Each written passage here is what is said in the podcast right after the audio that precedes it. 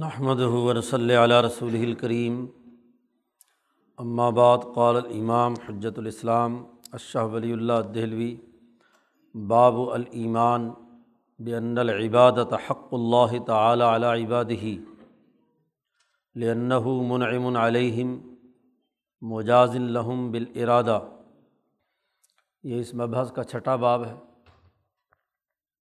اور اس میں اصول البر میں سے چوتھا اصول بیان کیا جا رہا ہے۔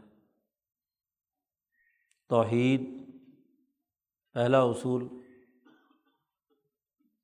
اس کے بعد صفات باری تعالیٰ پر ایمان، دوسرا اصول، اور پھر ان صفات کے نتیجے میں اس کائنات کا جو لازمی تقدیری نظام وجود میں آیا ہے، ایمان بالقدر، اس کا تذکرہ پچھلے باب میں ہوا تھا۔ جب تین باتیں لازمی طور پر سامنے آ گئیں کہ اس کائنات کا خالق و مالک اور حکمران مطلق ذات باری تعلیٰ ہے،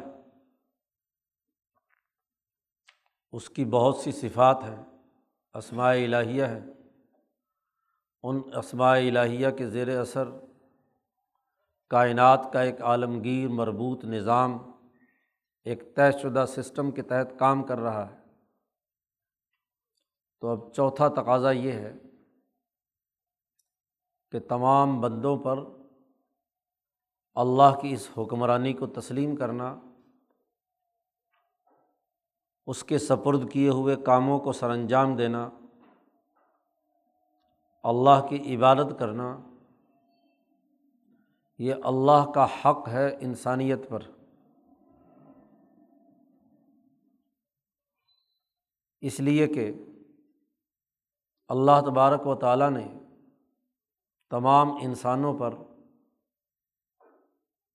بہت بڑا انعام کیا ہے کہ عالمگیر نظام کے تحت ان کی تخلیق، ان کی خصوصیات، ان کی ضروریات اور ان کے لیے ایک بہت ہی بہتر اور عمدہ نظام قائم کیا ہے۔ مجاز الحم بالارادہ اور اللہ کے اس حق کو جو ادا کرنے والے ہیں، ان کے لیے انعام اور جو انکار کرنے والے ہیں، ان کے لیے سزا۔ جب کسی کا کسی پر حق ثابت ہو جاتا ہے، تو اس حق کی ادائیگی پر انعام اور حق ادا نہ کرنے پر سزا۔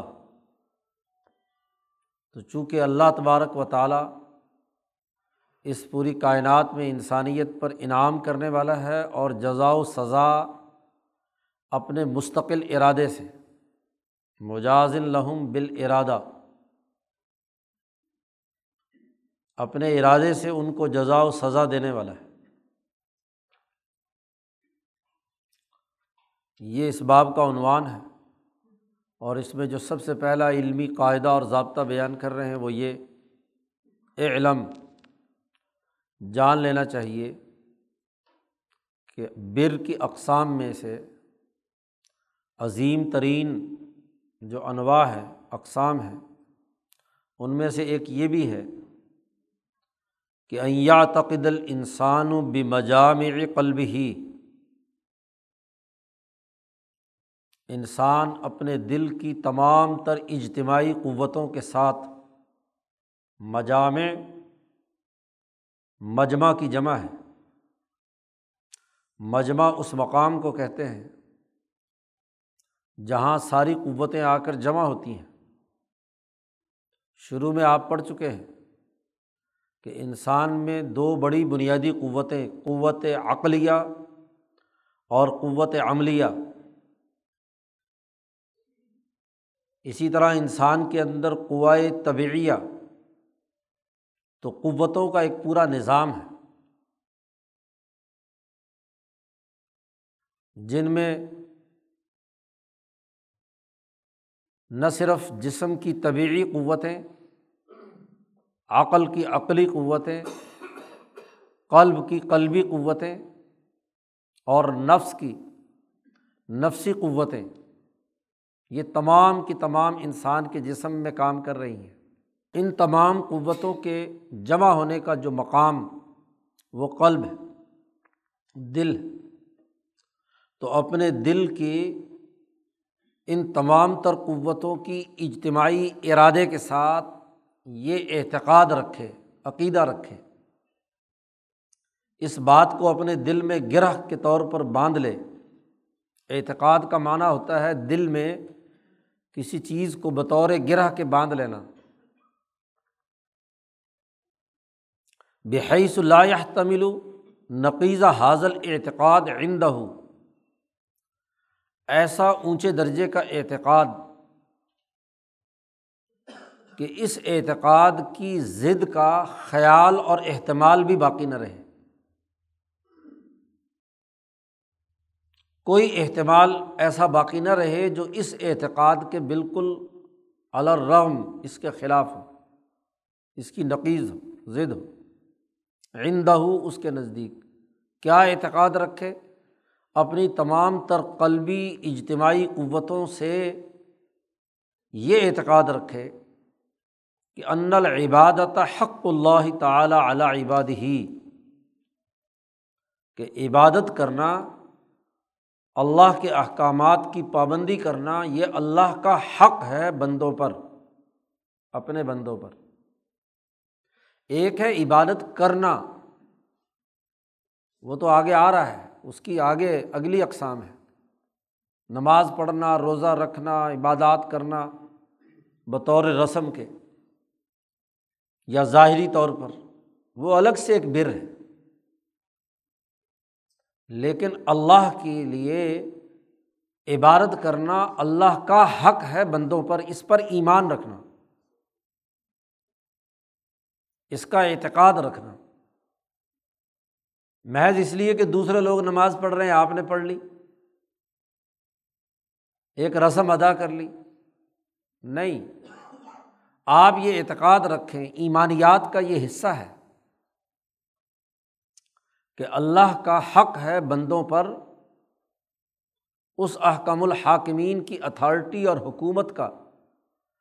لازمی حق ہے اپنے بندوں پر کہ وہ اس کے تمام تر احکامات کی پابندی کرے وہ ان مطالبون بالعبادہ من اللہ تعالیٰ اور اس بات پر بھی اعتقاد رکھیں کہ اللہ تبارک و تعالیٰ کی طرف سے اس عبادت کرنے کا مطالبہ ان سے کیا گیا ہے؟ اللہ کا حق ہے اور اللہ نے اپنے اس حق کا مطالبہ بھی کیا ہے۔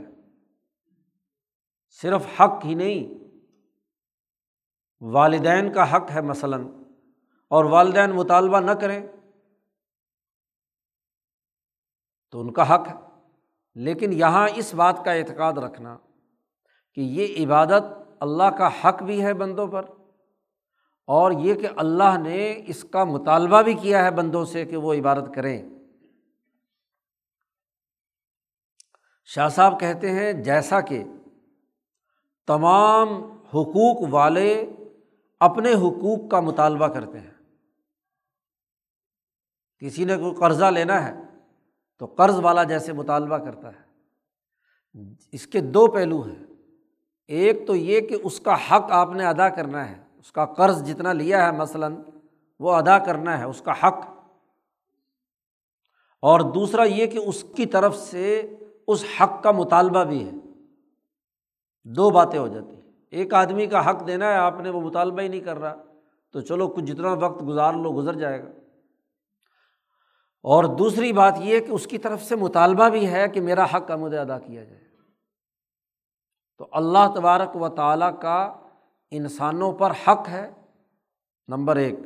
اور دوسرا یہ کہ اللہ تبارک و تعالیٰ نے اس حق کا مطالبہ بھی کیا ہے۔ ان دو باتوں پر اعتقاد رکھنا لازمی اور ضروری ہے۔ یہ ہے ایمانیات میں سے چوتھا بنیادی انواع البر کی ایک قسم۔ دل سے ایسا اعتقاد کہ اس کی ضد کا اہتمال بھی نہ ہو۔ اور دل کی تمام تر قوتوں کے ساتھ اس کی عقلی، قلبی، عملی، جسمانی، ارادی تمام قوتیں اس بات کو یقینی بنائیں کہ وہ اللہ کے اس حق کو تسلیم بھی کرتی ہیں اور اس بات پر بھی ایمان رکھتی ہیں کہ اللہ نے اس عبادت کا مطالبہ بھی کیا ہے۔ شاہ صاحب نے یہ ایک علمی قاعدہ اور ضابطہ بیان کیا۔ شاہ صاحب کا طریقۂ کار یہ ہے۔ پہلے بھی آپ دیکھتے ہیں کہ جب کوئی قاعدہ یا اصول بیان کرتے ہیں، تو اس کے لیے دلائل لاتے ہیں۔ قرآن حکیم کی کوئی آیت ہو تو اس کا، اور اگر حدیث ہو تو اس کا۔ یہاں حدیث پیش کی ہے۔ قال نبی صلی اللہ علیہ وسلم لمعاذ۔ امام بخاری اور امام مسلم نے یہ حدیث روایت کی ہے، متفق علیہ روایت حضور اقدس صلی اللہ علیہ وسلم نے حضرت معاذ ابن جبل رضی اللہ تعالیٰ عنہ کو مخاطب کرتے ہوئے سوال کیا، یا معاذ حل تدری ماحق اللہ تعالیٰ علیہ عباد ہی کیا تو جانتا ہے؟ تمہیں معلوم ہے کہ اللہ تعالیٰ کا اپنے بندوں پر کیا حق ہے؟ اور کیا تو یہ بھی جانتا ہے کہ بندوں کا اللہ پر کیا حق ہے؟ جب حقوق کی بات آتی ہے تو یہ دو طرفہ عمل ہے۔ جیسے اللہ کا حق بندوں پر ہے، ایسے ہی بندوں کا حق اللہ پر ہے۔ تو یہ معلوم ہے؟ اولا معاذ، حضرت معاذ ابن جبل نے عرض کیا، اللہ و رسول عالم اللہ اور اس کا رسول زیادہ جانتے ہیں، ہمیں کیا معلوم؟ کہ اللہ کا بندوں پر کیا حق ہے اور بندوں کا اللہ پر کیا حق ہے۔ اولا تو نبی اکرم صلی اللہ علیہ وسلم نے ارشاد فرمایا فن حق اللہ تعالیٰ العباد۔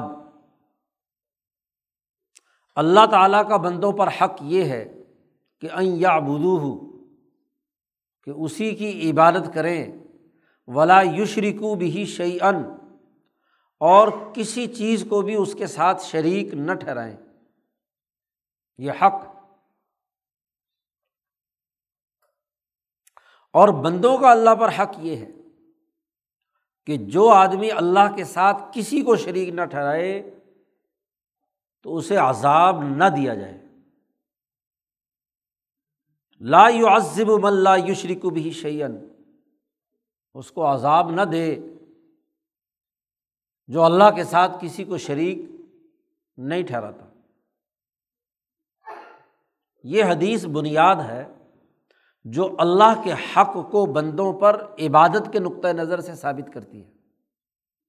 شاہ صاحب نے اسی حدیث سے یہ قاعدہ اور ضابطہ اخذ کیا ہے کہ اس پر ایمان رکھنا کہ یہ اللہ کا حق ہے بندوں پر۔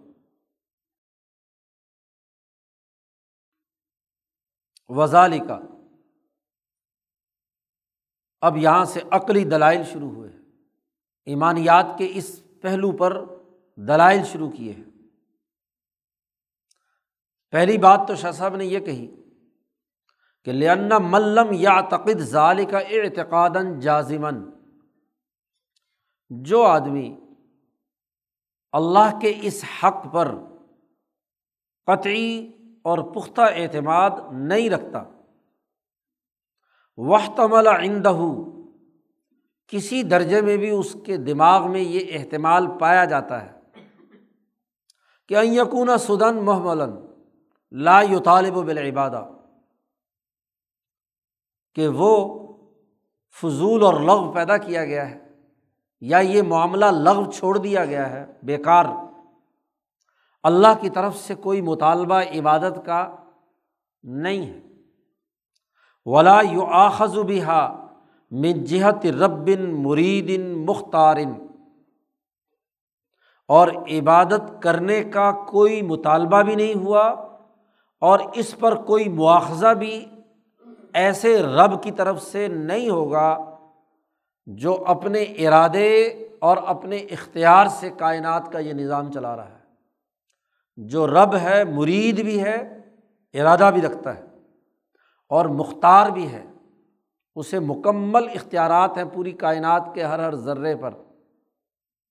اگر اس کی عبادت سر انجام نہ دی گئی، تو وہ کوئی مواخذہ بھی نہیں کرے گا۔ یہ اگر اس کے دماغ میں احتمال ہے۔ تین باتیں۔ یقون سدن محبلن وہ محض محبل اور لغ ہے، اس پر کسی قانون اور ضابطے یا شریعت کا اسے مکلف نہیں بنایا گیا۔ نمبر ایک۔ نمبر دو، اس سے عبادت کرنے کا کوئی مطالبہ اللہ کی طرف سے نہیں ہوا۔ نمبر تین، عبادت نہ کرنے پر اس کی طرف سے کوئی مواخذہ بھی نہیں ہوگا۔ جو آدمی ان تین باتوں کا اہتمال رکھتا ہے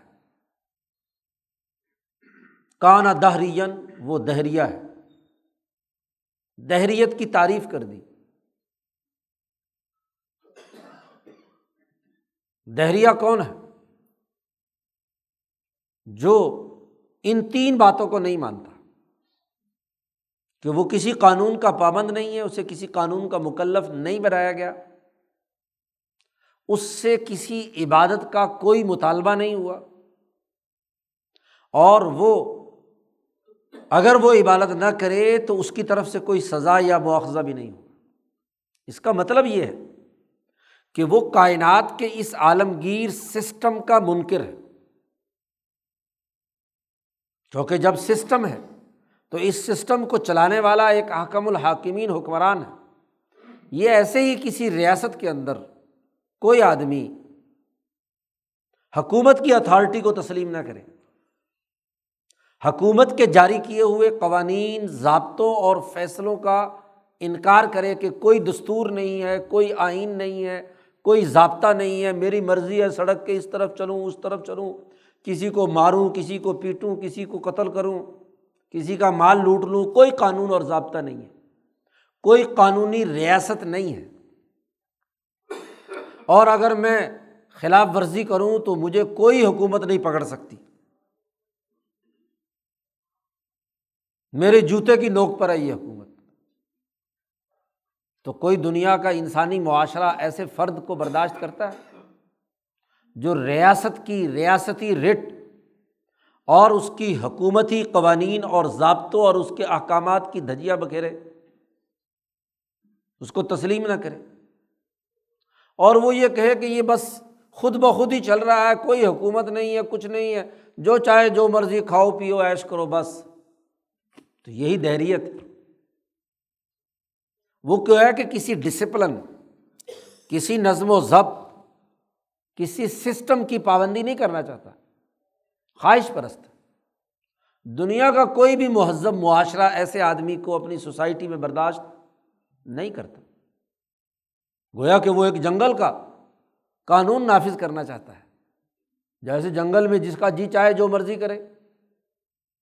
تو وہ انسانوں کے مہذب معاشرے کو جنگل کا قانون کے طور پر چلانا چاہتا ہے۔ یہ دہریت۔ شاہ صاحب کہتے ہیں، اگر ان تین باتوں کے اہتمال کے ساتھ اگر بظاہر وہ عبادت بھی کر رہا ہو، اعمال بھی کر رہا ہو، تو چونکہ وہ حکومت کی اتھارٹی نہیں مان رہا اس عبادت پر اس احکم الحاکمین کا حق تسلیم نہیں کر رہا، اس کی جزا و سزا کے حق کو نہیں مان رہا۔ اس لیے اس کے درمیان اور خدا کے درمیان کبھی وہ دروازہ نہیں کھلے گا جو قلب سے حضیرت القدس تک ہر انسان میں کھلنا چاہیے۔ لا تقا عبادت ہو و ان باشرہ بھی جوارحی ہی بھی موقع من قلب ہی وہ اگر ظاہری اپنے اعضاء سے عبادت کر بھی رہا نماز پڑھ بھی رہا ہے، روزہ رکھ بھی رہا ہے، اعمال کر بھی رہا ہے باشرہ بھی جوارح ہی اس عبادت کو اپنے تمام اعضاء اور جسمانی اعمال سے سر انجام دے رہا ہے۔ لیکن یہ عبادت اس کی دل پر چوٹ نہیں لگائے گی۔ بے موقع من قلب ہی اس کے دل کے اندر وہ موقع نہیں پیدا کرے گی۔ وہ کوئی تاثیر نہیں پیدا کرے گی۔ اور اس کے درمیان، اور اس کے رب کے درمیان دروازہ بھی نہیں کھلے گا۔ آپ اسی حکومت کے ساتھ اپنا ربط پیدا کر سکتے ہیں جس حکومت کی حکومتی اتھارٹی کو آپ مانتے ہیں۔ کسی حکومت کے یا کسی نظم و نسق چلانے والے کی اتھارٹی کو آپ مانتے ہیں تو اس اتھارٹی کے ساتھ آپ کا قلبی تعلق پیدا ہو سکتا ہے۔ آپ اس کے بنائے ہوئے قوانین کی دھجیاں بکھیریں اور اپنی مرضی سے جی چاہا کبھی عبادت کر لی، کبھی جی چاہا کوئی کر لیا کر لیا، نہ کر لیا، نہ کر لیا۔ تو ایسی تنظیم، ایسی حکومت، ایسی ریاست، اس شہری کے ساتھ کیا سلوک کرتی؟ کوئی دلی تعلق ہوتا ہے؟ نہیں۔ اللہ اور اس کے درمیان کوئی دروازہ بھی نہیں کھلے گا۔ وہ کانت آدھا وہ گویا کہ بطور عادت کے وہ کام سر انجام دے رہا ہے، جیسے باقی عادت، بھوک لگی تھی، کھانا کھا لیا، جو چاہے مرضی کھا لیا، حلال کھا لیا، حرام کھا لیا۔ جیسے باقی عادت کے طور پر کام کر رہا ہے، ایسے ہی یہ عبادت بھی اس کی ایک عادت بن گئی بس۔ کہ جی نماز ایک عادت ہے، روزہ ایک عادت ہے۔ لیکن ایمان جب یہ ہوگا کہ یہ اللہ کا حق ہے اور مجھے یہ حق ہر حال میں ادا کرنا ہے، اور اس حق کو ادا کرتے وقت میری تمام قوتیں اس حق کی ادائیگی کے نقطے پر یکسو ہوں۔ نماز کی ادائیگی کے وقت۔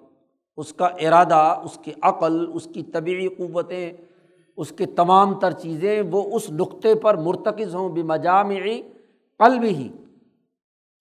وہ اس اعتقاد کے ساتھ وہ عبادت سر انجام دیتا ہے تو ضرور اس کے دل میں اور اللہ کے درمیان دروازہ کھل جائے گا۔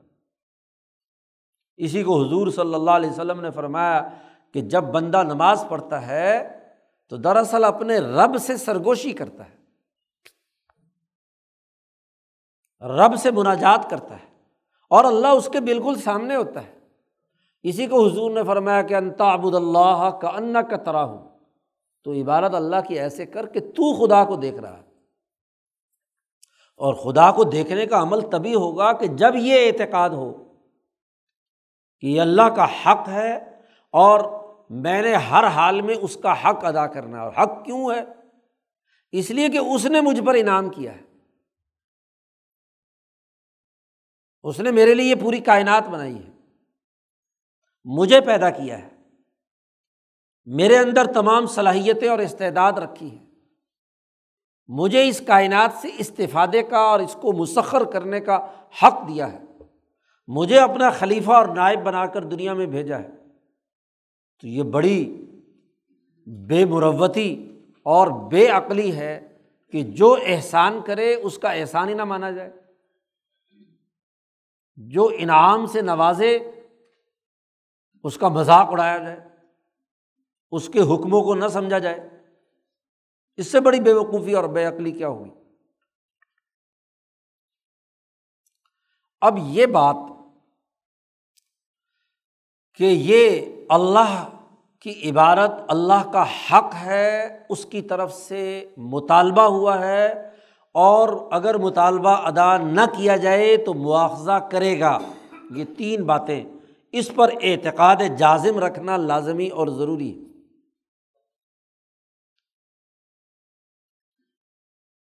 اب اس پر بہت سے عقلی سوالات پیدا ہوتے تھے۔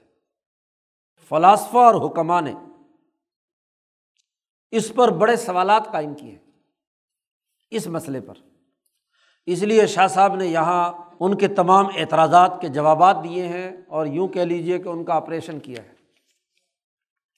اس آپریشن کو سمجھنے کے لیے بڑی عقلی تگ و تاز کرنی پڑے گی کہ کیوں یہ سارا معاملہ ہوا ہے۔ ان کے اعتراضات یا سوالات اس پر کیا ہیں؟ اور شاہ صاحب اس کو کس نقطۂ نظر سے کیسے سمجھاتے ہیں؟ مولانا سندھی اس کی شرح میں لکھتے ہیں کہ فلاسفہ یہ کہتے ہیں حکمہ اور فلاسفہ یونان کہ یہ کائنات کا جتنا سلسلہ حوادث ہے، واقعات جتنے وقوع پذیر ہو رہے ہیں عالم میں، یہ علت و معلول کہ ایک سلسلے کے ساتھ مربوط ہے۔ ہر معلول کے پیچھے، ہر مسبب کے پیچھے کوئی نہ کوئی علت اور سبب کار فرما ہے۔ اور یہ علت اور سبب کا پورا نظام ایک تسلسل رکھتا ہے۔ از خود جب علت پائی جائے گی تو معلول ہر حال میں پایا جائے گا۔ کوئی دنیا کی ایسی طاقت اور قوت نہیں ہے جس کے پاس یہ اختیار ہو۔ اور کوئی ایسی طاقت اور قوت نہیں جس جو اپنے ارادے سے ہر معلول کو پیدا کرتی ہو۔ معلول ہر حال میں جب علت آئے گی تو خود بخود معلول آئے گا۔ وہ ایک مثال دیتے ہیں۔ قدیم زمانے سے۔ مثلاً گھڑی، ایک گھڑی ساز نے گھڑی بنائی۔ پرانے زمانے میں گھڑی کے لیے وہ ایک اسپرنگ اس کے اندر ہوتا تھا۔ وہ ایک دفعہ اس کے اندر پھنسا دیا تو وہ خود بخود سوئیوں کو حرکت دینے کا کام کرتا ہے۔ گھڑی بنائی کسی بنانے والے نے۔ اب جب بنا کر ایک دفعہ اسے چالو کر دیا تو اب یہ خود بخود حرکت کر رہی ہے۔ اس میں بنانے والے کا کوئی تعلق اور اختیار اس کی حرکت میں، وہ تو باہر بیٹھا ہوا ہو، اس نے تو ہاتھ بھی نہیں لگایا۔ لیکن وہ گھڑی خود بخود اپنے طے شدہ سسٹم کے تحت کام کر رہی ہے، جو اس کے اندر وجود میں آ چکا ہے۔ ایک بجاتی ہے، دو بجاتی ہے، بارہ بجے اور پھر رات اور دن وہ گردش میں ہے مسلسل۔ یا جیسے مثلاً سورج پانی پر پڑتا ہے، بخارات اٹھتے ہیں، بادل بنتے ہیں، وہ آ کر زمین پر برستے ہیں، پھر پانی بہہ کر دوبارہ سمندر میں چلا جاتا ہے ایک سائیکل خود بخود نیچر کے تحت زمانے کے تغیرات، دن رات کے تغیرات کے نتیجے میں دہریت ہی دہر، عربی میں کہتے ہیں زمانے کو۔ تو زمانے کے خود بخود تغیرات و تبدلات کے نتیجے میں سارے کام خود ہو رہے ہیں۔ اس میں اللہ میاں کا کیا عمل دخل ہے؟ ہاں اللہ کا اتنا دخل تو ضرور ہے کہ اللہ نے یہ کائنات پیدا کر دی۔ پیدا کرنے کے بعد اللہ میاں فارغ ہو گیا۔ پھر یہ پوری کائنات خود بخود ایک سسٹم کے تحت چل رہی ہے۔ اب وہ اس کو روکنا بھی چاہے تو نہیں روک سکتا، جیسے گھڑی بنانے والا گھڑی کو نہیں روک سکتا۔ گھڑی چلتی رہے گی۔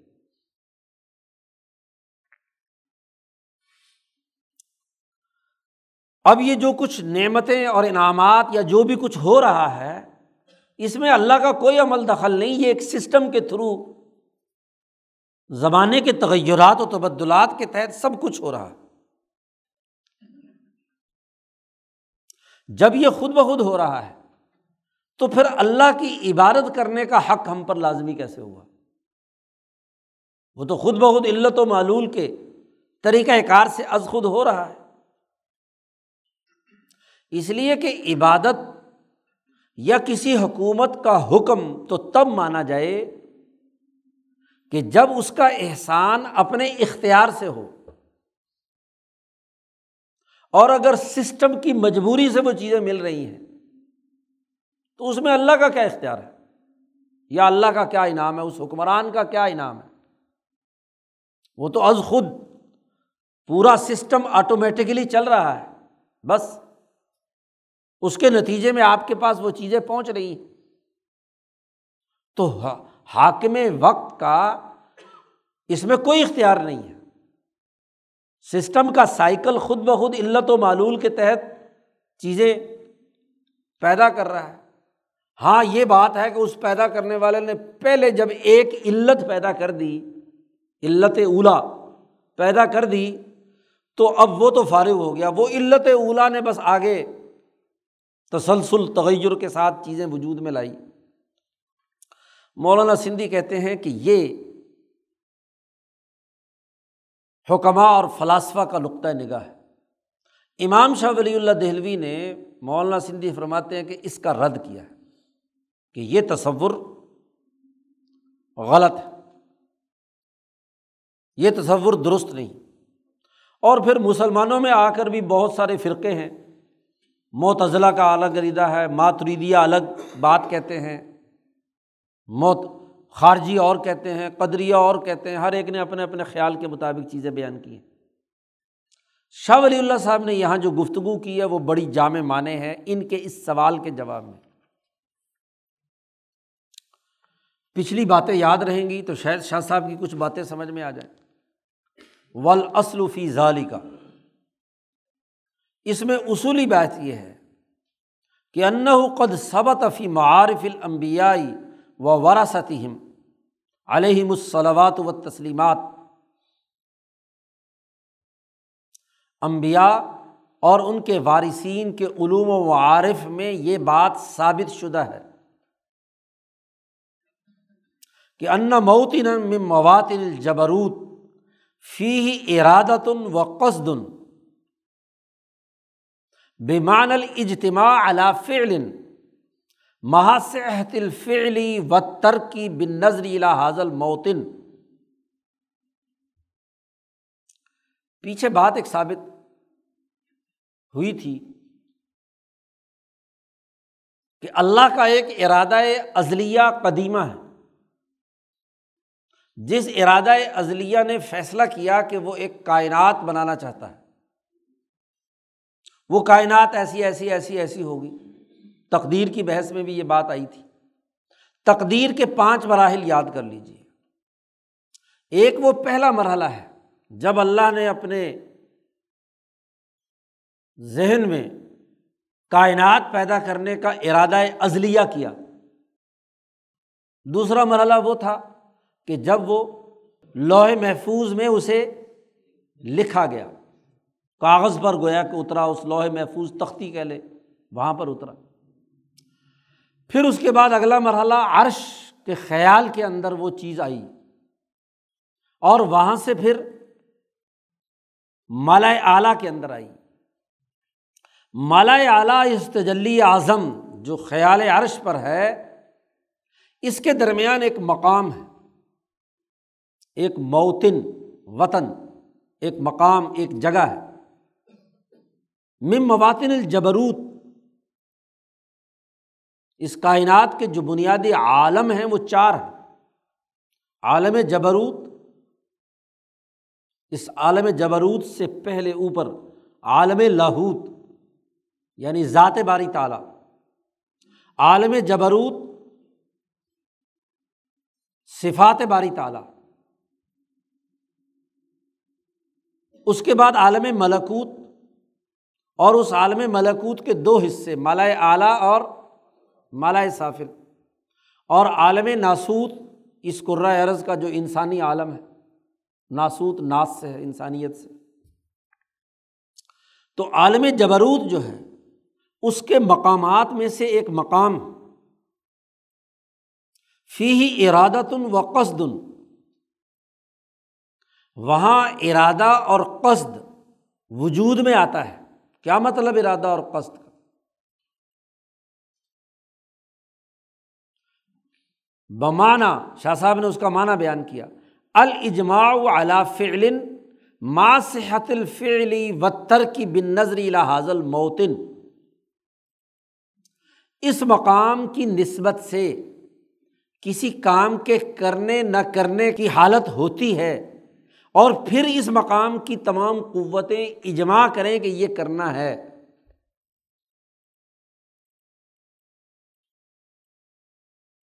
یہ ایک ایسا مقام وہاں پر موجود ہے۔ گویا کہ ارادے کی شکل وہی ہوتی ہے۔ اس کو صوفیہ کی اصطلاح میں ارادہ متجدہ کہتے ہیں۔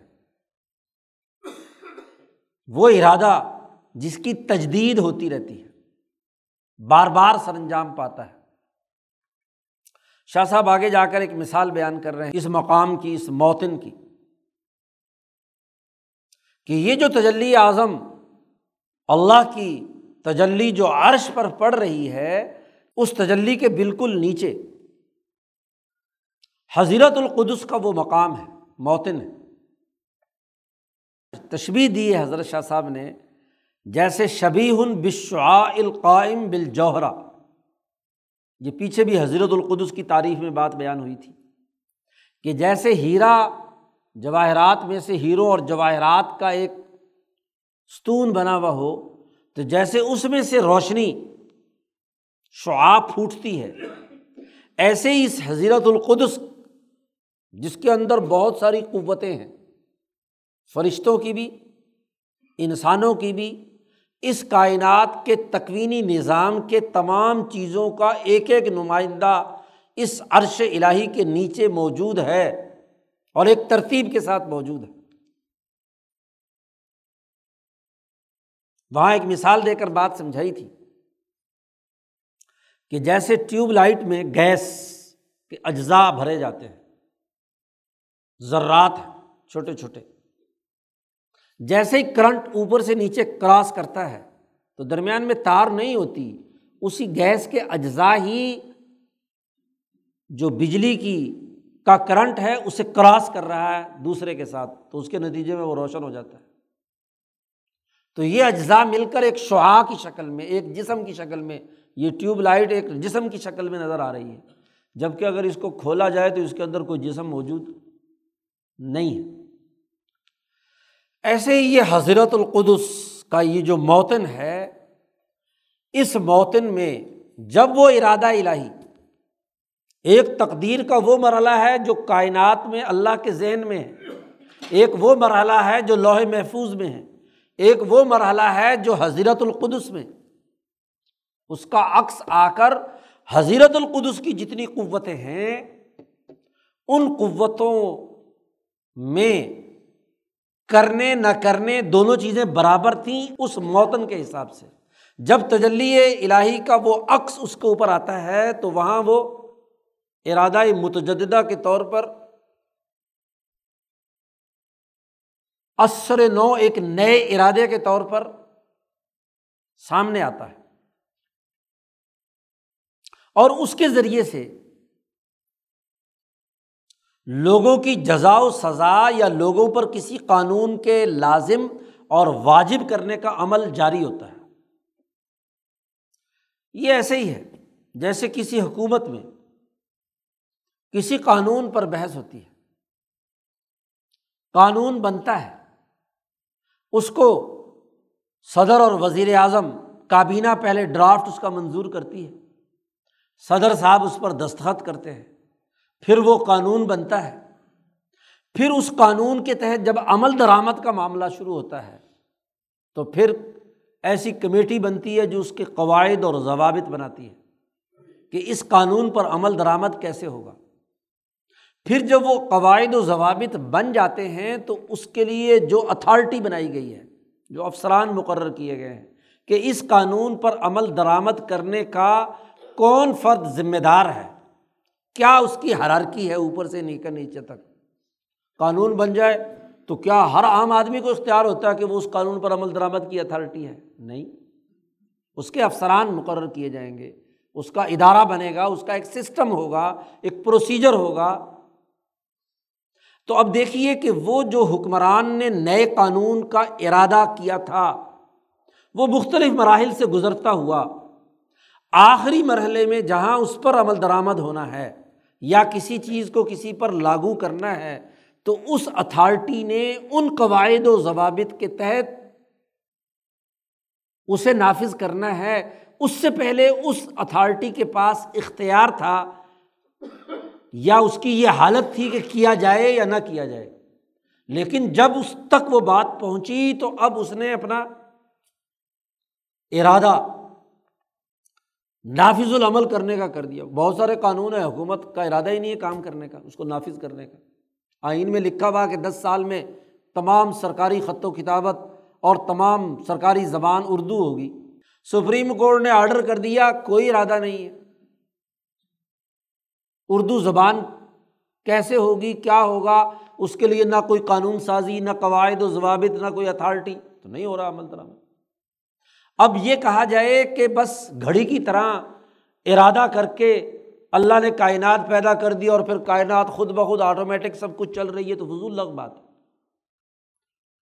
یہ تو سسٹم کو نہ ماننے والی بات ہے۔ یہ تو ایسے سمجھنا ہے کہ جیسے وہ گھڑی بے جان تھی، از خود کام کر رہی تھی، تو انسانی معاشرے کو بھی تم نے بے جان سمجھ لیا۔ انسانی معاشرے تو حکومتوں اور ہر حکومت کا کوئی بھی حکم جب عوام تک آخر تک عمل درآمد کے مرحلے پر گزرتا ہے تو اس پروسیس سے، تقدیر کے سسٹم کے اس پروسیس سے ضرور گزرتا ہے۔ اور جس موقع پر بھی اس قانون کو روکنا چاہیں رک جائے گا۔ ایک اتھارٹی کو کام کرنے کا اختیار تھا تو اس کو آخری موقع پہ روک دیا کہ نہیں، ابھی بھی ابھی نہ عمل کرنا۔ تو اللہ کو یہ اختیار ہونا چاہیے یہی تو ارادہ متجدہ ہے۔ اور جب اس کو یہ اختیار ہے، تو اس کا مطلب یہ کہ اس نے اپنے اختیار سے یہ احسان، یہ انعام تم پر کیا ہے۔ یہ محض ایسے نہیں کہ طے شدہ علت و معلول کے نظام کے خیر از خود ہو رہا ہے۔ ضرور علت و معلول کا بھی نظام ہے، کیونکہ علت و معلول اور ایک حرارکی کے بغیر تو کوئی کام نہیں ہوتا۔ لیکن اس میں اس کی اتھارٹی کو یہ حق حاصل ہے کہ وہ اس تقدیر کے کسی بھی مرحلے پر اس کو روکنے یا اس پر عمل درآمد کی نئی ہدایت جاری کر سکے۔ جب وہ اس مرحلے پر جاری کرتا ہے تو وہ ہوتا ہے۔ جیسا کہ حدیث میں آیا کہ مریض دوائی نگلتا ہے۔ اور جب دوائی حلق سے نیچے اترتی ہے تو دوائی اللہ سے پوچھتی ہے کہ اثر کروں یا نہ کروں؟ اللہ حکم دیتا ہے تو کرتی ہے، نہیں حکم دیتا تو رک جاتی ہے۔ بھائی، جس نے اس دوائی میں یہ صلاحیت اور تاثیر رکھی ہے کہ وہ کسی مرض کا علاج ہے، تو وہ اس تاثیر کو سلب بھی تو کر سکتا ہے۔ دوائی ایکسپائر بھی تو ہو جاتی ہے، اس کی مدت بھی تو ختم ہو جاتی ہے۔ تو حکومت تو نام ہی اس بات کا ہے۔ اللہ کی حکمرانی ماننے کا مطلب ہی یہ ہے کہ ہر ہر مرحلے پہ وہ تمام اعمال و افعال جو انسان کے لیے وجود میں آ رہے ہیں، وہ اس کے ارادے اور اس کے اختیار سے آ رہے ہیں۔ اور جب اس کے اختیار سے وہ انعام ہو رہا ہے، تو اس اختیاری انعام پر اس کی عبادت کرنا حق کیوں نہیں ہوگا؟ یہ بات یہاں شاہ صاحب سمجھانا چاہتے ہیں۔ اصطلاحات چونکہ استعمال کیے یہاں پر، تو ان اصطلاحات کے تناظر میں مشکل ہو جاتا ہے تھوڑا سا۔ شاہ صاحب کہتے ہیں کہ تمام انبیاء اور ان کے وارثین کے معارف سے یہ بات ثابت شدہ ہے کہ عالم جبروت کے مقامات میں سے ایک مقام یعنی حضرت القدس، ہے جس میں ارادہ اور قصد پایا جاتا ہے۔ اور ارادے اور قصد سے مراد یہ ہے کہ اس حضرت القدس کی تمام قوتیں، ان کا اجماع ہو گیا کہ اب یہ ہونا ہے۔ کیونکہ وہاں معدنیات کا نمائندہ بھی ہے، نباتات کا نمائندہ بھی ہے، حیوانات کا نمائندہ بھی ہے، سورج، چاند، ستارے، کائنات کی ہر ہر چیز یا ہر ہر مخلوق کو کنٹرول کرنے والی اتھارٹی موجود ہے۔ اب جب بھی کوئی کام دنیا میں وقوع پذیر ہوتا ہے تو یہ ساری قوتیں اس کے اندر کار فرما ہوتی ہیں۔ تو وہ تمام قوتیں اجماع کر لیں کہ یہ ہونا ہے۔ یہ کام وقوع پذیر ہونا ہے۔ یہ حکم پایا تکمیل تک پہنچنا ہے۔ تو یہی تو ارادہ ہے۔ ارادہ کہتے ہی اس بات کو ہے کہ کسی کام کرنے پر انسان کی اپنی طبعی عقلی، نفسی تمام قوتیں ایک پیج پر آ جائیں۔ اسی کو ارادہ کہتے ہیں۔ اگر تذبذب کی کیفیت ہے، عقل کہتی ہے کرو، نفس کہتا ہے مت کرو، قلب کہتا ہے کہ پتہ نہیں کرنا چاہیے کہ نہیں کرنا چاہیے، ڈھل مل یقین ہے تو ارادہ ہوتا ہے وہ۔ وہ خواہش ہو سکتی ہے صرف۔ ارادہ وہی ہوتا ہے کہ جب انسانی جسم کی تمام قوتیں ایک پیج پر آ کر متفق ہو جائیں کہ اب یہ کام مجھے ہر حال میں کرنا ہے۔ تو ایسے اس کائنات کا جو ارادہ ہے، وہ ان تمام قوتیں جو اس کائنات کو کنٹرول کر رہی ہیں، جن کی وجہ سے کوئی کام وقوع پذیر ہو رہا ہے، ان کا جب وہاں اتفاق اور اجماع ہو جاتا ہے، تو یہ ارادہ متجدہ کہلاتا ہے۔ اگرچہ وہ انکانت المسلحت الفوقانیہ لاتبقی بلا تذر شعین اللہ او جب وجود ہو او او جب عدم ہو لا وجود الحالت المنتظرہ بھی حسب ذالکا اس حضرت القدس کے اندر جو بھی اجماع ہو، تو اس سے جو بالائی نظم ہے یعنی اس مقام جبروت کے اس مقام سے اوپر، مثلاً تجلی اعظم ہے، یا خود ذات باری تعالیٰ، یا اس کائنات کی جو مسلط فوقانیاں ہیں اس کو یہ اختیار ضرور ہے کہ وہ ذیلی نظم کے کسی اجماع کے کسی بھی فیصلے کو بیٹو کر دے۔ وہ کسی چیز کو نہ باقی رکھے، نہ چھوڑے، مگر یہ کہ جس کو اس نے وجود میں لانا ہے، اس کو لازمی طور پر وجود میں لائے، اور جس کو وجود میں نہیں لانا، اس کو وجود میں نہ لائے۔ ایسی حالت کہ جس میں انتظار کی کیفیت ہو، ڈگمگانے کی کیفیت ہو، کروں نہ کروں، یہ کروں، وہ کروں، ایسی حالت نہیں ہے۔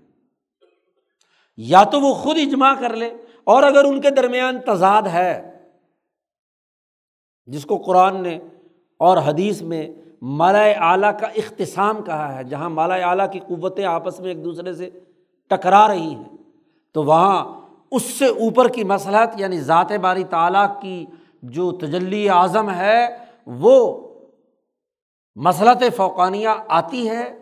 اور وہ جو گو مگو کی کیفیت یا انتظار کی حالت ہے، اسے ختم کر کے ایک طرف کا فیصلہ سنا دیتی ہے اور جب وہ فیصلہ سنایا جاتا ہے، پھر یہ ساری کی ساری قوتیں اس ایک فیصلے کے ایک پیج پر آ جاتی ہیں۔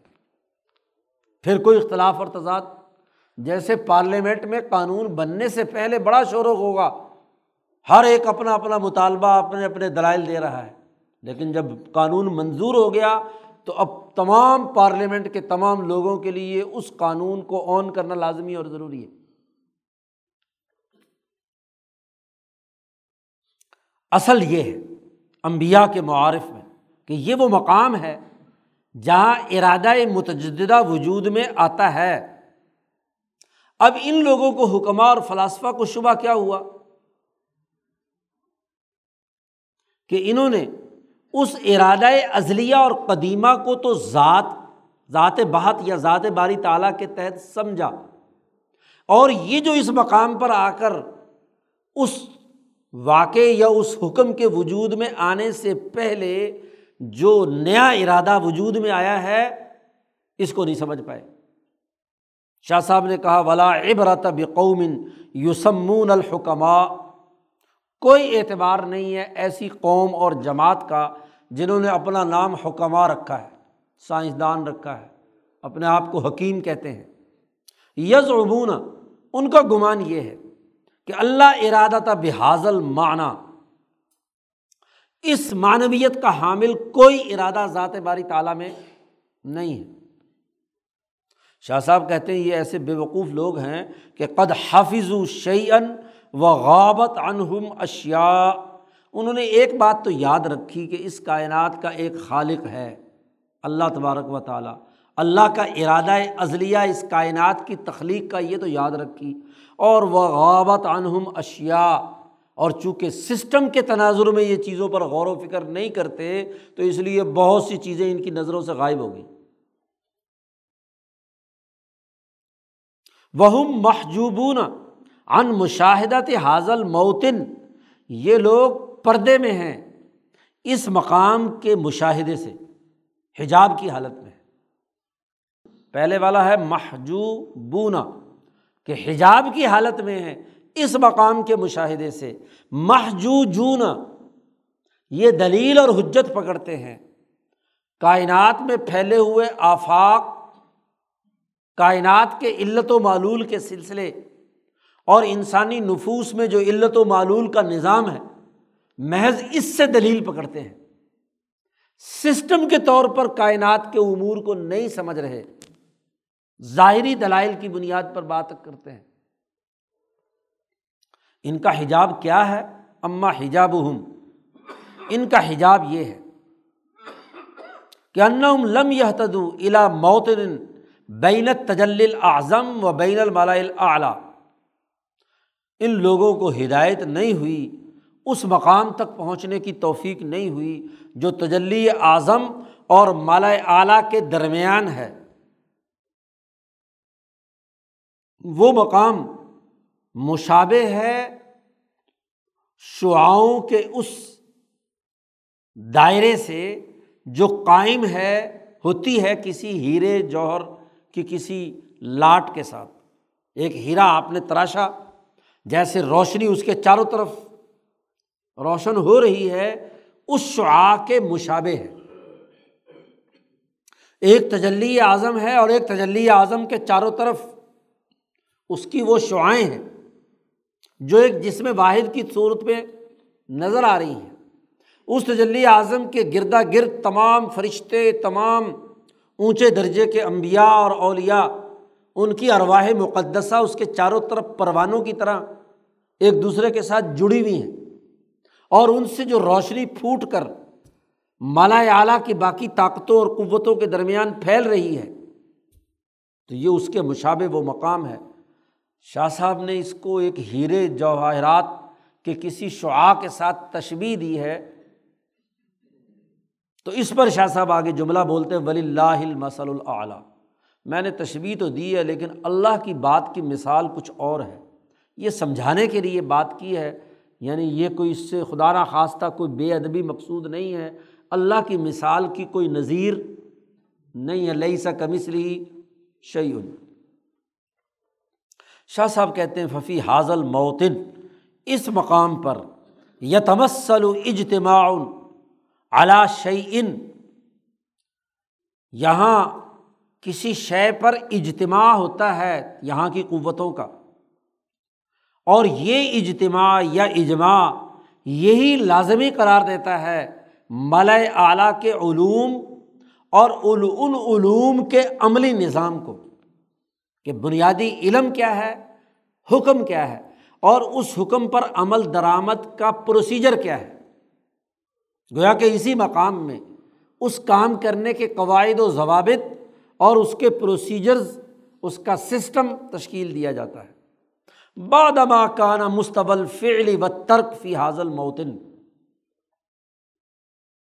ان کا دراصل اعتراض یہ تھا حکمہ کا کہ یہ بغیر اختیار کے از خود ہو رہا ہے۔ شاہ صاحب کہتے ہیں کہ نہیں، یہ جو موتن ہے، اختیار وہاں ہوتا ہے نا کہ آپ کو کرنے نہ کرنے دونوں کا، دونوں چیزیں برابر ہو، پھر آپ کرنے کا حکم دے، تو یہ اختیار ہے۔ تو شاہ صاحب کہتے ہیں اس مقام کی نسبت سے یعنی وہ جو شعاع کے طور پر حضرت القدس میں قوتیں موجود ہیں، ان میں پہلے یہ بات برابر ہے کہ وہ کام ہو یا نہ ہو، اس موتن کی نسبت سے۔ ارادہ الہیہ نے جب اللہ کے اپنے ذہن میں اور لوہے محفوظ میں لکھا تھا، وہاں تو وہ واقعہ بے شک لکھا ہوا ہے پہلے سے۔ وہ کام۔ لیکن اس مقام پر آنے سے پہلے اس مقام میں کرنا نہ کرنا برابر تھا۔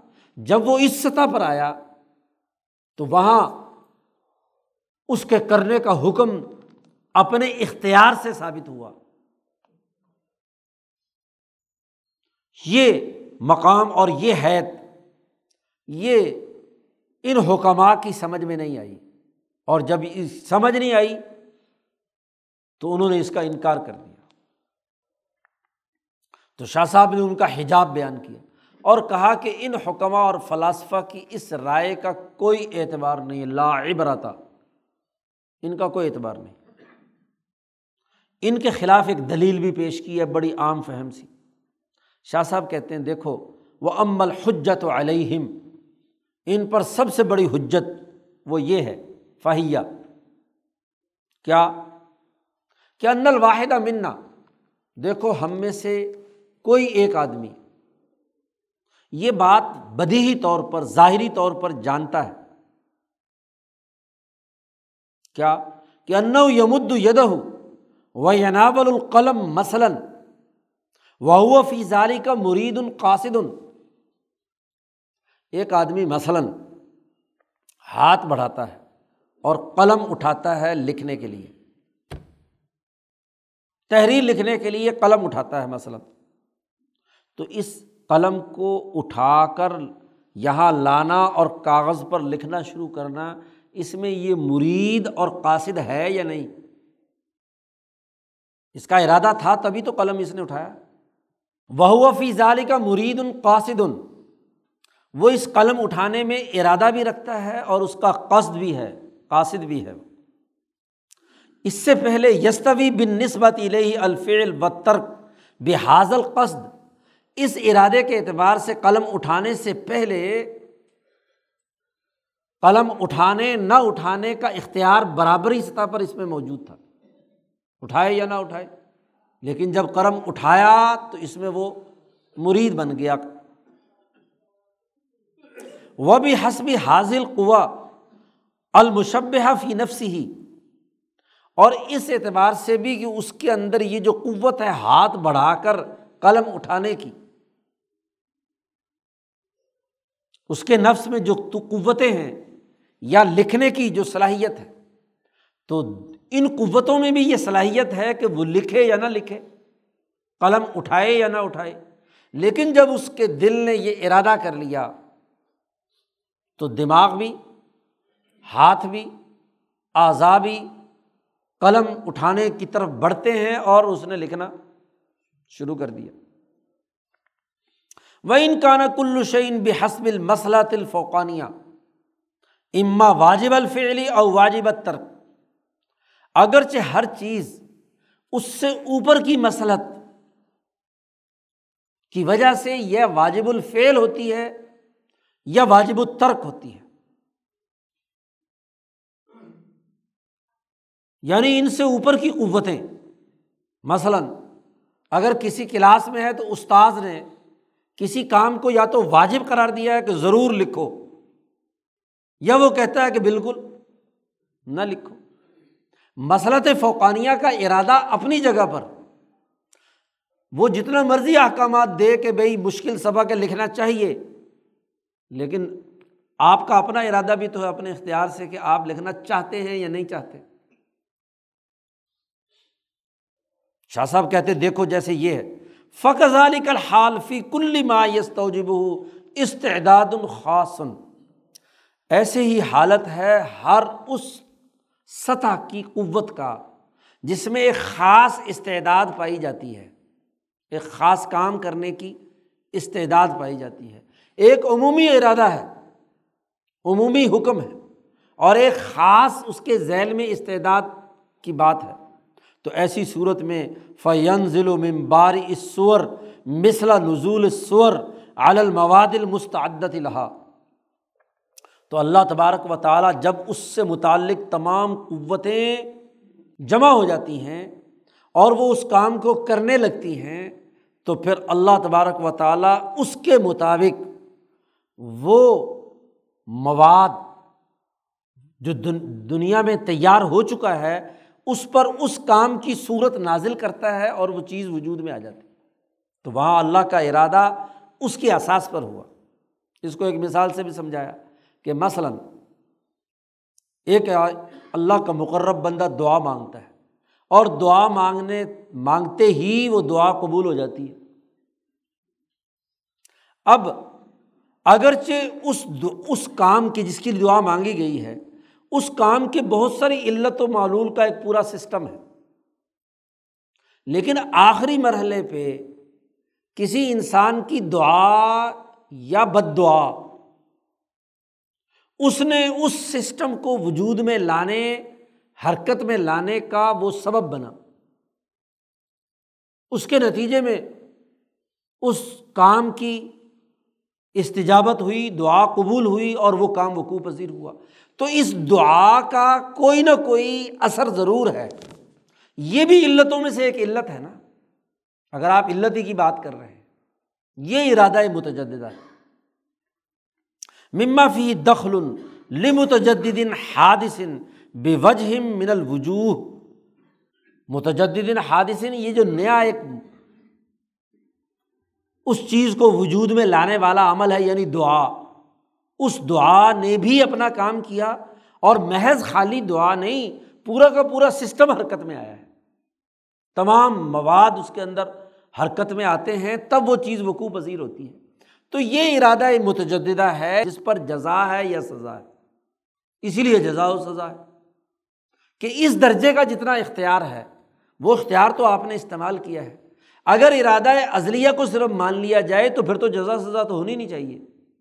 جزا سزا اسی لیے ہے کہ وہ آخری سطح پر آپ کی جو قوتیں ہیں، وہ مجتمع ہو کر اس کام کے کرنے، نہ کرنے کا ارادہ کر رہی ہیں۔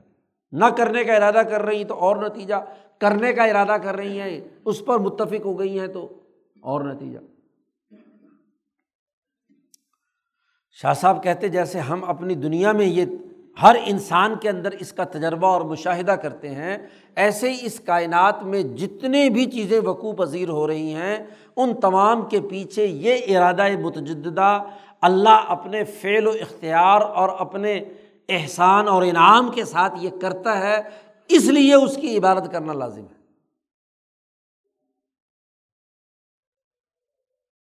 شاہ صاحب کہتے ہیں، اس پر تم ایک اعتراض کر سکتے ہو حکمہ کو مخاطب کر کے کہتے ہیں، فلاسفہ کو لا اللہ کا تقول شاید کہ تو یہ اعتراض کرے کہ حاضہ جہل بے وجوب شعی بے حسب المسلط الفوقانیہ، جو ارادہ ازلیہ کی مسلط فوقانی ہے، اس نے جس چیز کو لازمی قرار دے دیا، تقدیر میں لکھ دیا، تو اس سطح پر اگر ہم یہ کہیں کہ فیل کرنا نہ کرنا برابر تھا، تو اس کا مطلب یہ کہ یہ لوگ جاہل تھے، یہ تو جہالت ہے۔ ان کو اوپر کے احکامات کا نہیں پتہ یہ کیسے افسر ہے کہ جو اوپر کے منظور کیے ہوئے قوانین اور ضابطوں پر عمل درآمد سے جاہل ہے اب یہ اپنا ارادہ کر رہے ہیں کہ یہ کرنا ہے، نہیں کرنا ہے۔ یہ تو جہالت۔ فقی فتقون فی موتن مواتن الحق؟ آپ جس کو حق کا مقام قرار دے رہے ہیں کہ عالم جبروت میں ایک ایسا مقام ہے، بالا اعلیٰ اور تجلی اعظم کے درمیان۔ تو یہ حق موتن کیسا ہوا؟ جہاں جہالت پائی جاتی ہے۔ شاہ صاحب نے اس کا جواب دیا فعقول میں کہتا ہوں ہاشا لاہ اس کو جہل قرار دینا اللہ کی پناہ۔ بل ہوا علم و ایفاون لحق کے حاضل موتن۔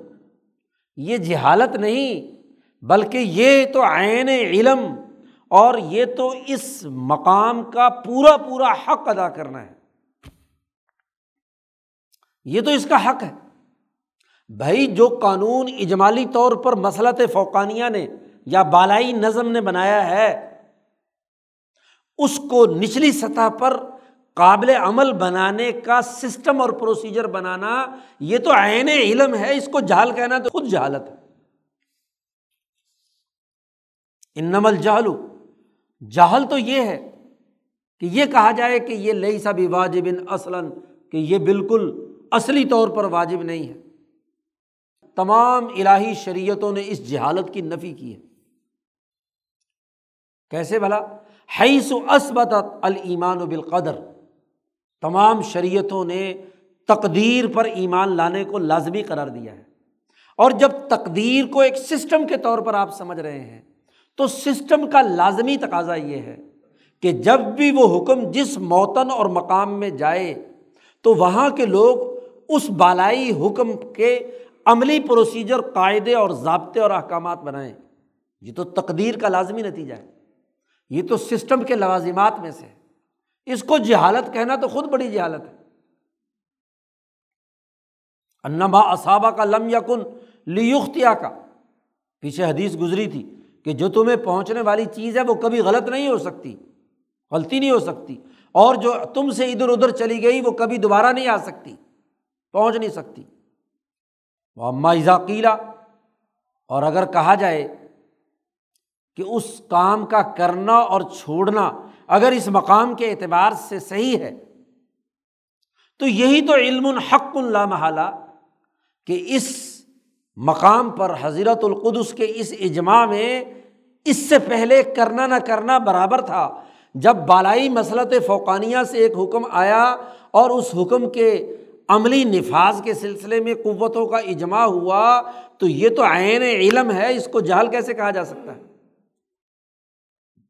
کما ان کا مثالیں عام فہم سی دیتے ہیں شاہ صاحب۔ کہتے ہیں، دیکھو اوقلا سے عقلی سوال ہو سے عقلی مثال۔ دیکھو، جانوروں میں سے جو نر ہے جانور نر ہے فہل سانڈ جسے کہتے ہیں، جتنے بھی نر جانور ہیں، وہ تمام وہ افعال کرتے ہیں جو نر جانوروں کا کام ہے۔ افعال الفحلیہ، وہ تمام نر جانوروں والی نروں والی جو خصوصیت ہوتی ہے، وہ تمام اعمال وہ کرتے ہیں۔ اور تم تمام منسات کو دیکھتے ہو، مادہ جتنی بھی ہیں، وہ تمام افعال کرتی ہیں ماداؤں والے۔ دونوں کے اعمال اور افعال میں فرق ہے، خاص طور پر ان کے جنسی اعمال و افعال میں۔ نر اور طرح کے اعمال و افعال کرتا ہے اور تمام منسات مادائیں، وہ اپنے اپنے کیا ہے منسات والے اعمال و افعال کرتی ہیں۔ شاہ صاحب کہتے ہیں کہ اگر ان پر تم حکم لگاؤ، تین ممکنہ حکم تمہاری فلسفے کی روح سے اگر لگائے جائیں تو تینوں غلط ہیں۔ کیا؟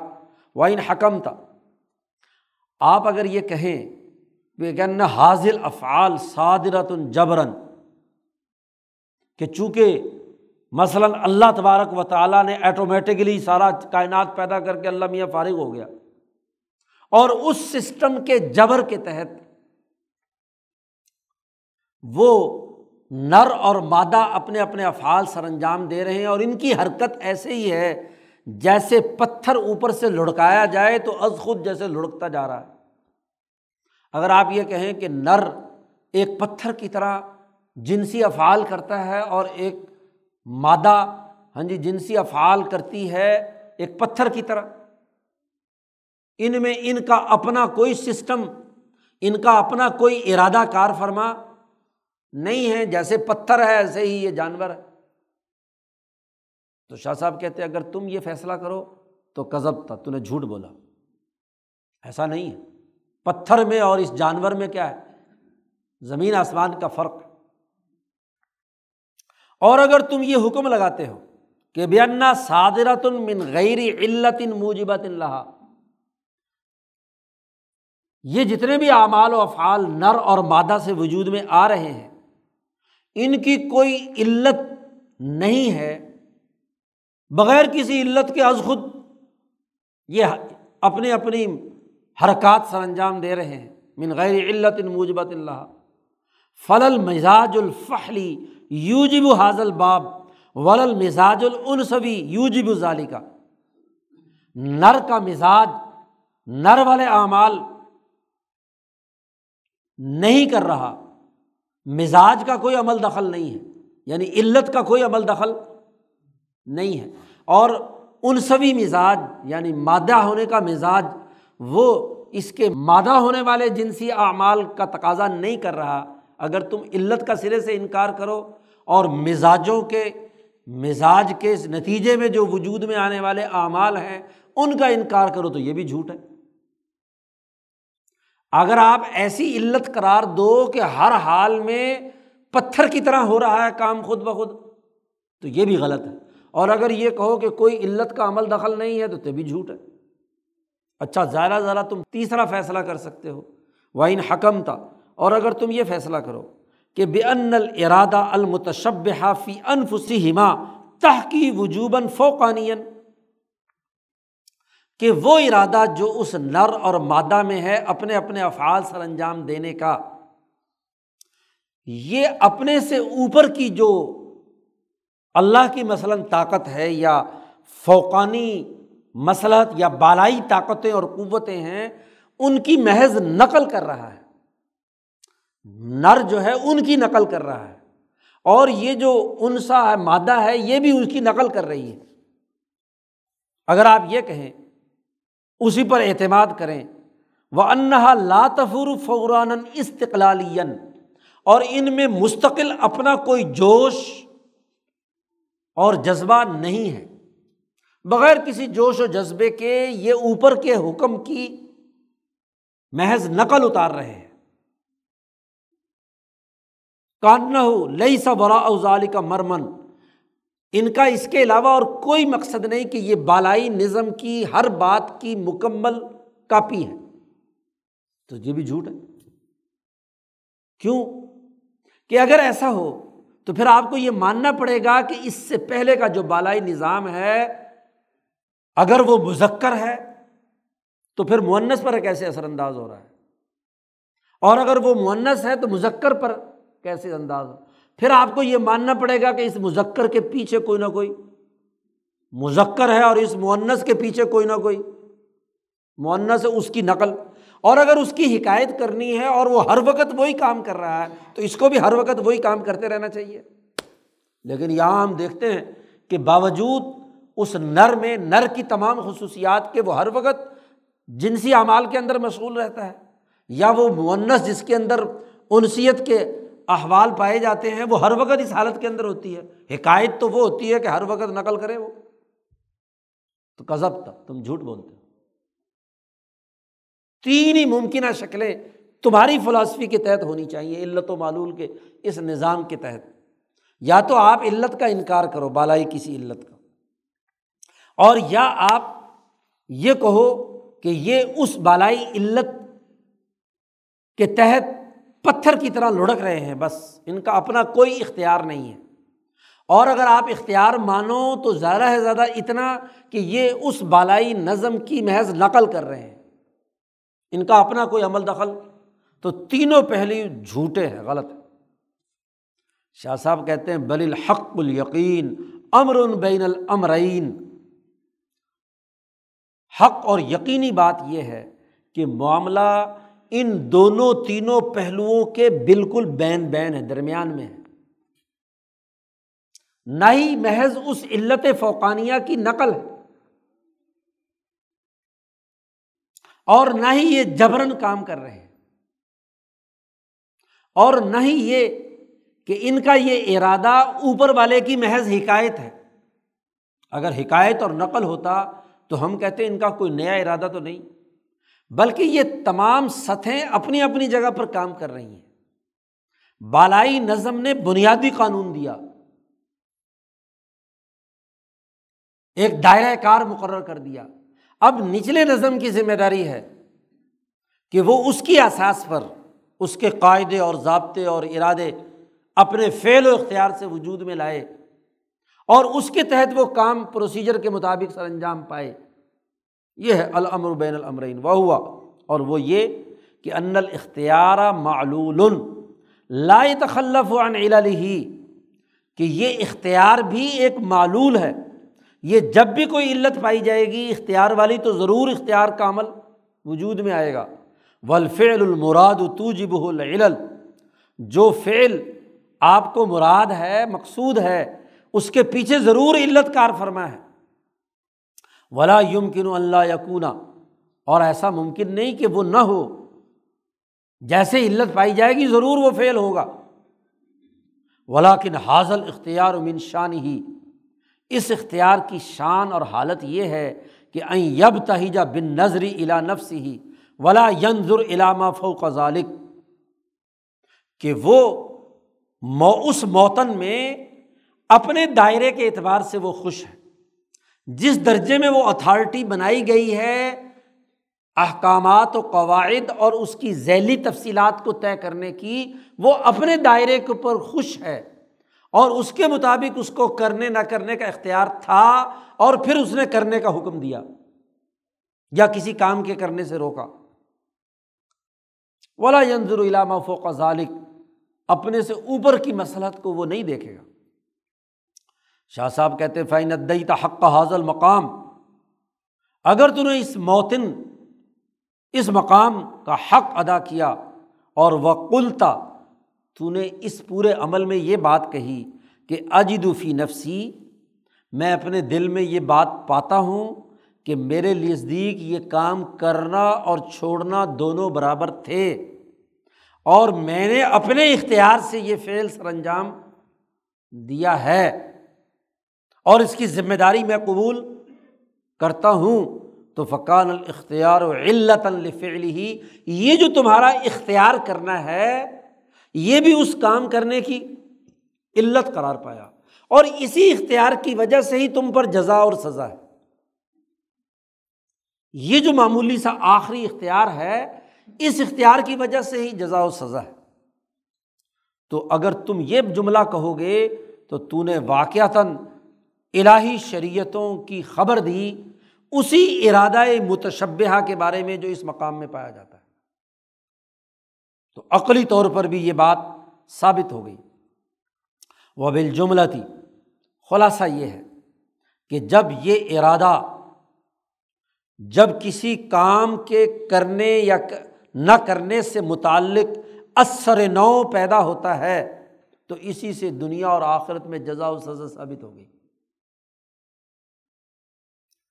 وہ صبا تھا صبا تھا یہ بات ثابت ہو گئی کہ اس عالم کا ایک تدبیر کا نظام چلانے والا ہے جو اس عالم کا پورا سسٹم کنٹرول کیے ہوئے ہے، دبر العالم۔ ایک ایسی شریعت کے ذریعے سے جس پر لوگوں کو چلنا ہے تاکہ ان کو نفع پہنچے، وہ بہتر بنے۔ تو وہ شریعت اس موتن حضرت القدس میں متعین ہوئی۔ کہ یہ کرنا ہے اور یہ نہیں کرنا۔ فقان العمر اس کا معاملہ ایسے اس کے مشابے ہو گیا کہ جب کوئی آقا اپنے کچھ ملازموں کو بھرتی کرے اور ان سے اس بات کا مطالبہ کرے، اور وہ رضیہ امن خدمہ جو ان کے مفوضہ کام کو پورے طریقے سے سر انجام دے، اس سے راضی ہو جائے۔ اور جو پورے طریقے سے اپنے مفوضہ ملازمت کے کام نہ کرے تو اس پر ناراض ہو۔ تو فنز اشراء الہیہ بحاظ العبارہ۔ تمام شرائع الہیہ اسی عبارت کے تحت نازل ہوئیں۔ لما زکرنا جیسا کہ ہم نے پیچھے بیان کیا ہے کہ شرائع صفات میں نازل ہوتی ہیں۔ تنزل و صفاتی وغیرہ یعنی مرتبہ صفات، مرتبہ جبروت میں یعنی موتن کے اندر لازمی قرار پاتی ہیں۔ اس لیے شرائیں بدل جاتی ہیں۔ موسا کے زمانے میں اور شریعت، اصول شریعت نہیں بدلتے۔ شریعت اور منہج موسا کی اور شریعت، عیسیٰ کی اور شریعت، محمد مصطفیٰ صلی اللہ علیہ وسلم کی اور شریعت۔ لئی سا ہنا کا افسح اس سے زیادہ فصیح جملہ اور اس سے زیادہ حق کو واضح کرنے والی بات نہیں کی جا سکتی۔ چاہے آپ اس کو حقیقت لغویہ کہو یا مجاز متعارف کہو، اس سے کوئی فرق نہیں پڑتا۔ شاہ صاحب کہتے ہیں سم بکنت اشرا الہیہ حاضل معرفت الغامزہ من نفوسم بصلاثتی مقامات مسلمت عندہم اب چونکہ یہ ساری بحث جتنی ہم نے کی ہے کہ اللہ کا حق ہے بندوں پر اس کی عبادت کرنا، اس کا اعتقاد رکھنا۔ اور اس کی جو فلاسفی ہم نے یہاں بیان کی ہے، یہ عام آدمیوں کو بات سمجھنی بڑی ہی مشکل ہے۔ اس لیے شریعت الہیہ نے تین بنیادی تسلیم شدہ حقیقتیں اس جگہ پر بیان کی ہیں۔ اور وہ تین ایسی بنیادی حقیقتیں ہیں جو مشہورات بدیہیا میں سے ہیں۔ یعنی ایک ایسی بدی چیزیں ہیں جو مشہور بھی ہیں اور لوگوں میں جاری بھی ہیں۔ نمبر ایک یہ کہ تمام شرائع الہیہ میں، کتب مقدسہ میں پہلی مقام، پہلی بات یہ واضح کی گئی کہ اللہ تبارک و تعالیٰ انعام کرنے والا ہے۔ منعم، اور منعم انعام کرنے والے کا شکر ادا کرنا واجب ہے۔ اور ول عبادت شکر اللہ اعلیٰ نیامی ہی اور عبادت اس منعم کا شکر ہے۔ اب یہ بڑی سمپل سی بات ہے۔ اگر پوری فلاسفی بیان کی جائے اور پورا تقدیری نظام اور اس تقدیری نظام میں اس موتن اور اس موتن کے اندر جو چیز ارادہ متجدہ ہے، تو یہ چونکہ مشکل بات عام آدمی کو سمجھ میں، عام آدمی کو تو یہی حقیقت اس پہلو سے سمجھائی گئی کہ اللہ تعالیٰ نے انعام کیا ہے اور ہر انعام کرنے والے کا شکر ادا کرنا چاہیے اور عبادت اللہ کا شکر ادا کرنا ہے۔ پہلی بات۔ دوسری بات یہ کہ جو لوگ اس عبادت سے اعراض کریں گے، روگردانی کریں گے، اس عبادت کو چھوڑیں گے، ان کو دنیا میں سخت ترین سزا ملے گی جو شریعت کو نہیں مانتا اللہ کے احکامات کو پس پش ڈالتا ہے تو اس کے لیے سزا ہے۔ تیسری بات عام تمام لوگوں کو بتلائی گئی کہ جو جو اس عبادت کے حق کو اللہ کے اس شکر کو ادا کرے گا، آخرت میں اس کو ہاں جی جزا ملے گی۔ جو متعین ہیں، کام کرنے والے ہیں ان کو، اور جو نافرمان ہیں ان کو بھی جزا و سزا ملے گی۔ یعنی آخرت میں بھی جزا و سزا ملے گی۔ تو تمام کتب الہیہ، کتاب مقدس، قرآن حکیم پڑھیں، وہاں وہ یہ فلسفیانہ بحث نہیں کرتا، بس یہ بتلاتا ہے کہ یہ تم پر اللہ نے انعام کیا فلاں فلاں، اس لیے اس کا شکر ادا کرو۔ وشکر اللہ ان کن تم ایاہ تابدون اور اس شکر کا لازمی نتیجہ ہے ایاہ تابدون اسی کی عبادت کرو۔ اور جو نہیں کرے گا، اس کے لیے دنیا میں بھی سزا ہے۔ اور جو کرے گا اس کے لیے دنیا میں بھی انعام ہے اور جو اسی طرح کرنے نہ کرنے والوں کے لیے آخرت میں بھی جزا و سزا ہے۔ یہ تین پہلوؤں سے شریعت نے عام لوگوں کو یہ بات سمجھا دی، واضح کر دی۔ اور اس کے نتیجے میں تین بنیادی علوم وجود میں آئے۔ فم بسط من ہنالی کا سلاست علوم نمبر ایک، علم تذکیری بھی اعلیٰ اللہ۔ اللہ کی انعامات کی نعمتوں کا تذکرہ اور اس کی تذکیر یہ پہلے والا پہلو تھا۔ نمبر دو، علم تذکیری بھی ایام اللہ، گزشتہ تاریخ جو اللہ کے دن ہیں اس کی تذکیر، اور علم تذکیری بالمعاد یا بالآخرہ، آخرت کی بنیاد پر علم تذکیر۔ تو فنض القرآن العظیم شرحن لحاظ العلوم، تو قرآن حکیم نے ان تینوں علوم کی تشریح کی ہے۔ اس حقیقت کو سمجھانے کے لیے۔ وہ انما عظمت العنایت بشر حاضل علوم پھر اللہ کی بہت بڑی عظیم عنایت ہوئی کہ ان علوم کی بھی شرح ہوئی۔ اور وہ شرح کیا ہے؟ اس کے لیے پھر تھوڑا سا غور و فکر کرنے کی ضرورت ہے۔ بتا دینا مشکل ہو رہا ہو تو چھوڑ دیں گے اگلی دفعہ سے ہی چلو اگلی دفعہ کریں گے اللہ